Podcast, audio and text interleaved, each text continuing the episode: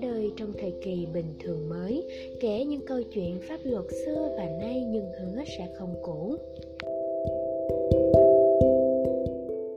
Chào các bạn, chào mừng các bạn đến với chuyên mục radio cuối tuần của Medlaw. Mình là Mộng Ngọc, host của chuyên mục radio ngày hôm nay, những tranh cãi xung quanh bản quyền trạng tí. Thần Đông Đất Việt là bộ truyện tranh gắn liền với tuổi thơ của bao thế hệ trẻ em Việt Nam. Mặc dù bộ truyện lấy bối cảnh thời hậu Lê nhưng vẫn sở hữu chiều không gian và thời gian mang dấu ấn riêng biệt.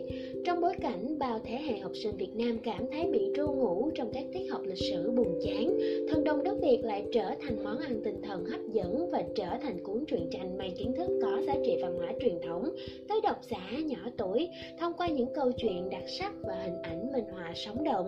Nhân vật chính trong truyện là Tý một cậu bé có ba chổm tóc, hình ảnh điển hình của trẻ em Việt Nam ngày xưa. Tác giả đã tinh tế tạo cho Tý một bộ trang phục có hình bản đồ Việt Nam, thêm vào đó khắc họa lồng ghép những họa tiết trang phục xưa. Nhân vật Tí là hiện thân của những sự kiện có thật trong lịch sử và những tình tiết câu chuyện từng được truyền miệng trong dân gian. Theo đó, tác giả truyện Thần Đồng Đất Việt đã khéo léo giải thích cội nguồn của Tý là một vị tiên tài giỏi ở trên trời. Ông được phái xuống trần gian để cứu giúp nhân dân. Sau đó, cô Hai Hậu là mẹ của Tý, vô tình ngồi nghỉ tại một hòn đá và sau đó sinh hạ ra Tý. Thần Đồng Đất Việt thường khép lại cho hướng có hậu, khẳng định lẽ sống ở hiện hiền gặp lành. Có lẽ vì thế mà truyện luôn đem lại tâm lý thoải mái, thỏa mãn cho người đọc. Cũng chính vì thế mà sau đó, những nhà làm phim muốn đưa hình ảnh của Trạng Tý lên màn ảnh rộng thành những thước phim sống động và dễ tiếp cận với giới trẻ ngày nay. Đầu năm nay, bộ phim Trạng Tý được nhà sản xuất tung ra, bên cạnh những lời khen có cánh về dấu ấn văn hóa Việt, cũng có rất nhiều bình luận lên tiếng đòi công bằng cho họa sĩ Lê Linh, tác giả của bộ truyện tranh Thần Đồng Đất Việt. Trên các trang mạng xã hội, một bộ phận khán giả cho rằng đơn vị sản xuất phim đã vi phạm quyền tác giả của họa sĩ Lê Linh khi chỉ ký hợp đồng với công ty Phan Thị và kêu gọi tẩy chay phim. Trước làn sóng dư luận, Ngô Thanh Vân và đơn vị sản xuất phim đã chính thức lên tiếng tố tôi ăn cắp là không đúng.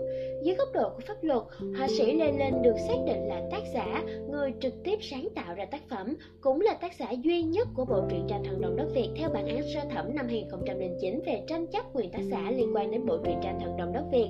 Còn công ty Phan Thị được xác định là chủ sở hữu quyền tác giả.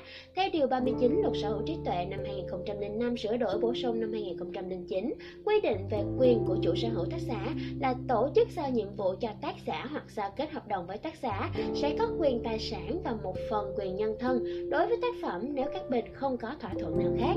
Trong đó, trường hợp các cá nhân tổ chức khác khi khai thác sử dụng một hoặc toàn bộ quyền tài sản sẽ phải xin phép và trả tiền nhuận bút thù lao cho chủ sở hữu quyền tác giả. Từ đó có thể thấy công ty Phan Thị với tư cách là chủ sở hữu quyền tác giả sẽ có các quyền lợi về tài sản, trong đó có quyền đối với các tác phẩm phái sinh.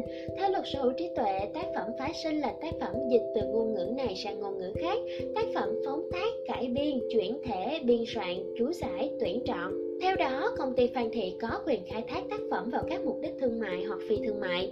Việc làm tác phẩm phát sinh là cách khai thác mà chủ sở hữu quyền tác giả có quyền thực hiện theo quy định của pháp luật. Căn cứ khoảng 2 điều 20 luật sở hữu trí tuệ, quyền chuyển thể có thể do công ty Phan Thị tự thực hiện hoặc cho phép người khác thực hiện. Do vậy, công ty Phan Thị có đầy đủ quyền để cho phép đơn vị sản xuất của Ngô Thanh Vân thực hiện chuyển thể tác phẩm. Việc Ngô Thanh Vân tìm đến công ty Phan Thị để ký kết hợp đồng là đúng chủ thể. Tuy nhiên, việc thay đổi tạo hình của các nhân vật làm ảnh hưởng đến một trong các quyền nhân thân của tác giả được quy định tại điều 19 luật sở trí tuệ là bảo vệ sự toàn vẹn của tác phẩm, không cho người khác sửa chữa, cắt sáng hoặc xuyên tạc tác phẩm dưới bất kỳ hình thức nào gây phương hại đến danh dự và uy tín của tác giả. Do vậy, để đảm bảo đúng quyền của chủ sở hữu tác giả theo quy định của luật sở hữu trí tuệ, thì tạo hình trong phim nên được điều chỉnh theo đúng nguyên bản đã vốn quen thuộc với các độc giả. Dưới góc độ là fan của thần đồng đất Việt và cũng là một người yêu thích điện ảnh, mình vẫn luôn mong rằng những bộ truyện hay các tác phẩm mang đậm bản sắc dân tộc Việt sẽ được chuyển thể thành những thước phim điện ảnh sống động. Điều này có ý nghĩa rất lớn đối với việc bảo tồn nét văn hóa Việt Nam xưa và quảng bá hình ảnh Việt Nam với bạn bè thế giới. Tuy nhiên, qua việc tranh chấp xung quanh bản quyền trạng tí, các nhà làm phim hay các cá nhân tổ chức muốn thực hiện các tác phẩm phát sinh có thể rút ra kinh nghiệm cho mình để tránh các tranh chấp và ồn ào không đáng có. Medlaw vừa chia sẻ quan điểm của mình về những tranh cãi xung quanh bản quyền phim trạng tí. Cảm ơn các bạn đã đồng hành cùng mình đến cuối radio. Hy vọng bạn đã có những thông tin bổ ích và vài giây phút thư giãn. Hẹn gặp lại các bạn trong chuyên mục tuần sau.